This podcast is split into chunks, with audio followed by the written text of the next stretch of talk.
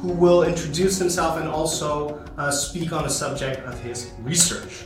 So, uh, Professor Wallage, let's start with uh, an introduction of who you are and what you do. Okay. Now, I'm Philip Wallage, that's right, and I've been partner with KPMG in practice for 20 years, and since 1995, I think I'm professor in auditing at the University of Amsterdam and also at the Free University.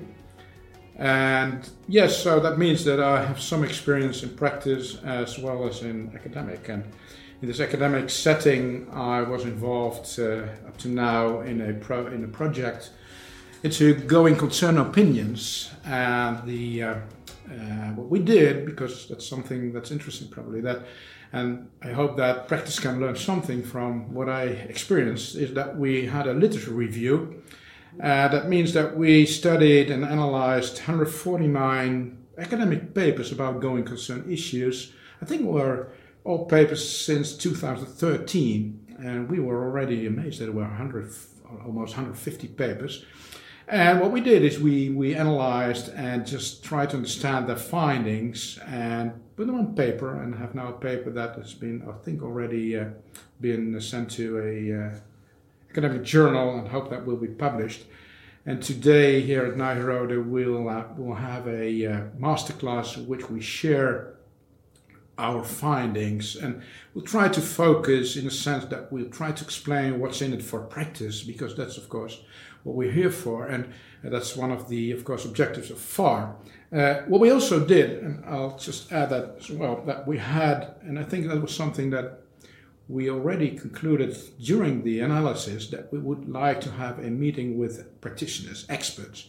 So what we did, I think it was somewhere in the end of uh, October 2018, we had uh, six or seven representatives of big, the, the larger firms in the Netherlands, and had a round table and discussed the findings of our literature review and asked them what was in for them and if they had any other issues that could be interested, interesting for for for uh, for practitioners. So, what were the main findings of this quite large scale literature review? If you have more than hundred works of, of, of, of literature, of scientific publications to go through. Yeah. That's quite a lot. Yeah. So what were the main findings? Yeah, that's right. There were quite a lot. And the first thing you do is to cluster. So you look into what are the uh, objectives of the papers, uh, the experimental or archival, etc.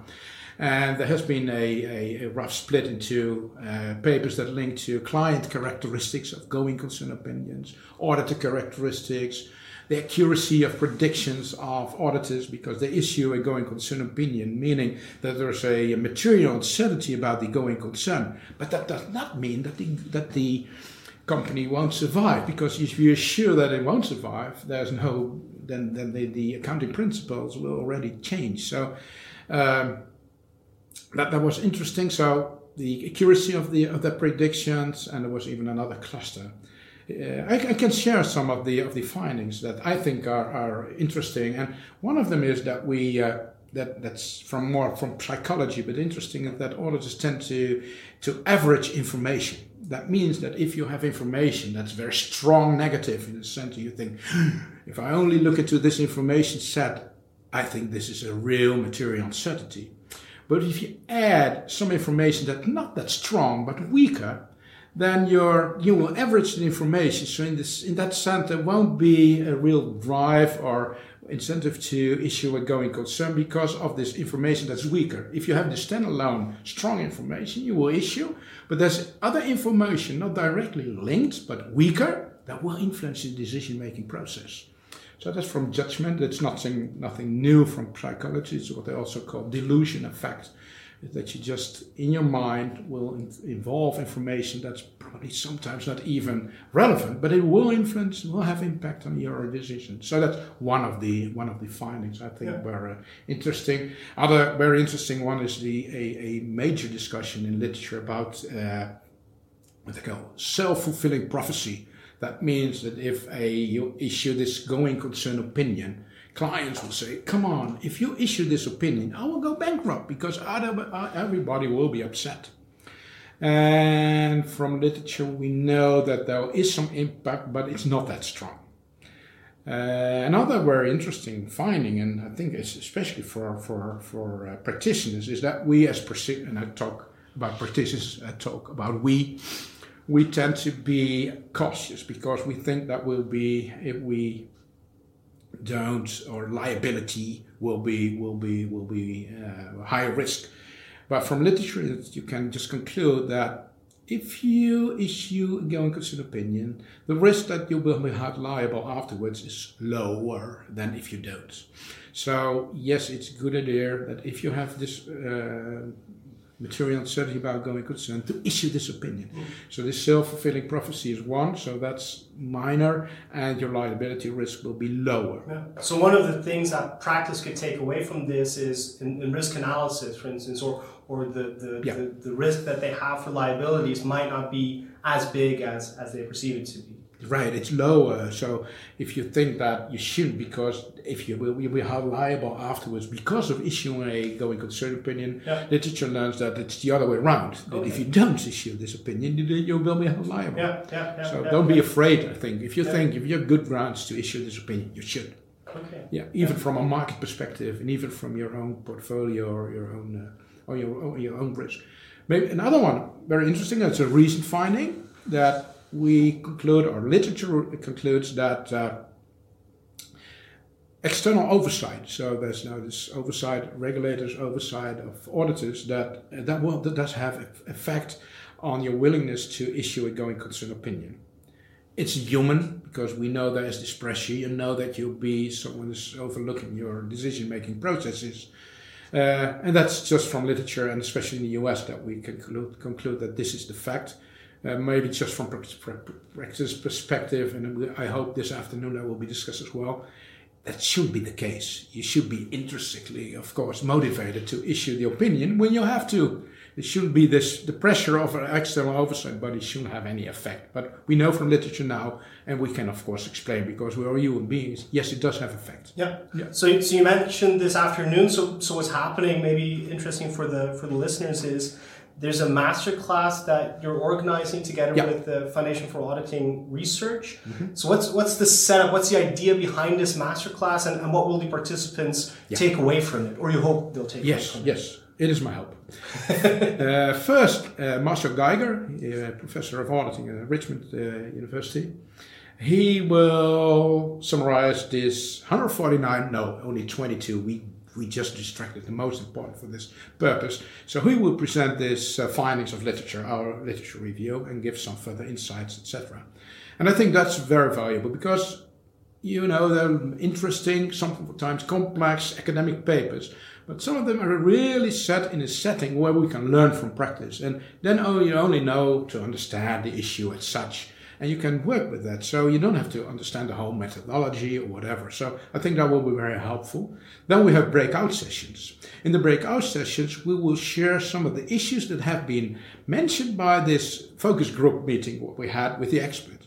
We had, I think, seven. What I said, seven uh, experts in this groups in this expert group meeting in 2018. Four of them will be, atten- will be attending this afternoon as well. So we hope to, to do and redo a little of this kind of discussion we had those days. And once again, these are practitioners who are capable to translate the findings and their issues into practice.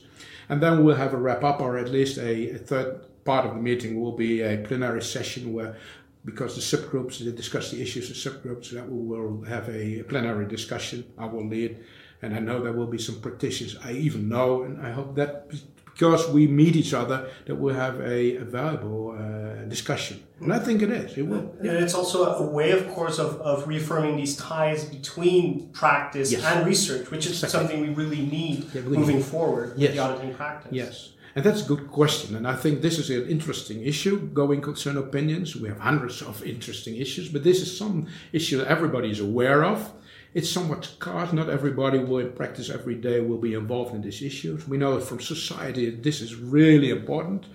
And what we, what I think is good that we have the discussion with these experts first. Within the firms we have, they have already committees or panels where they have the discussion about these issues. These people should, I think that's what will they do. They will share what we share with the broad audience of auditors, people who are not attending this meeting, but they should be aware it can be can be summarized quite easily, but it's very valuable, and I hope these people will do. Yeah, because there's a lot of high quality research out there, but it's perhaps not that easy for practitioners to really dive into it because sometimes there's so much of it. You, You- more than this- 100 articles, it's almost impossible as a partner in a firm to, to be up to It- date with that. It is Uh, it is even, not even difficult; it's impossible. yeah. I can tell you this is impossible because I had weeks of reading all these papers. And if you're a practitioner, you have to earn money because you're in the markets, and that's fair. You're not capable to read and not willing probably to read all these papers. But that's why we are here. Yeah. That's what we should do. And I completely agree. We have uh, lots of discussions within the profession or whatever, and everybody's looked is is uh, shouting, where is research? There's no. You should do research, but there is a lot of research already. Just done. not So- finding its way to, it. to the right. exactly. uh, this yeah. is, and it's not an easy task. Yeah. We were already having discussions. Could we just summarize what we have as a kind of low-profile presentation? All firms, all offices can do in half an hour and just share with their people. I think it's doable. I think we could do. Yes. Yeah, it's very interesting. So, Yeah. what's the next step for the research project? The, the literature overview is now complete. The, the Yeah. review is now complete. So, so what are the next steps? What's the future research going to be? We do have some ideas, and we'll, we'll put it on paper and then share it with uh, with uh, with FAR board and see if it can be a project. What we think and what we know, just because of discussion we had with practitioners, that in all cases, in all major cases about these issues, they have to prepare a memo, a going concern memo. Yeah. And I think that will be very interesting because there in that memo, everything that's linked to the decision making processes is on paper and we could share. Because I know as well as from practice, every going concern issue as such specific. It's linked to a company, linked to circumstances, linked to all kind of situational context kind of things. And to have a further understanding, I think it should be would be great to have this just first an overview of all the elements. Because we're looking, I tell you, for something a holy grail that as auditors would like to push a button and say, hey, is this company still going concern, yes or no? That's why we're looking for algorithms, big data, etc. But I think first of all we should do this picture what's specific and what's what all kind of steps are we being taken in this kind of decision making processes. That's what we would like to do. Okay, great. So, one of the core businesses of FARS is um, unlocking this data. Yeah. Uh, maybe this is a bit of an internal question, doesn't need to be part of the podcast, but what type of data would you want to get in an ideal world from FAR?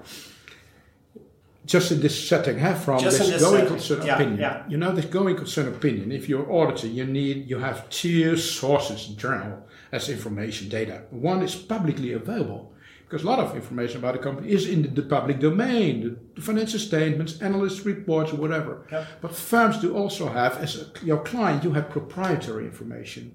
And I, know, I think and we assume that if you link these two sources, you have the best decision making processes. We know what's available, but we don't have a real understanding of proprietary information. I do have on a on individual basis, but Yeah. of course that's why we need a bigger data set to see what's Yeah, common. yeah. And if we can Well, combine, like that will really aggregate, uh, help. yeah, yeah, yeah, yeah. I have to aggregate. Yeah. yeah. Okay, great. Thank you very much for this uh, conversation. Uh, best of luck with the masterclass and also with the future research. Thank you very much, and it was my pleasure.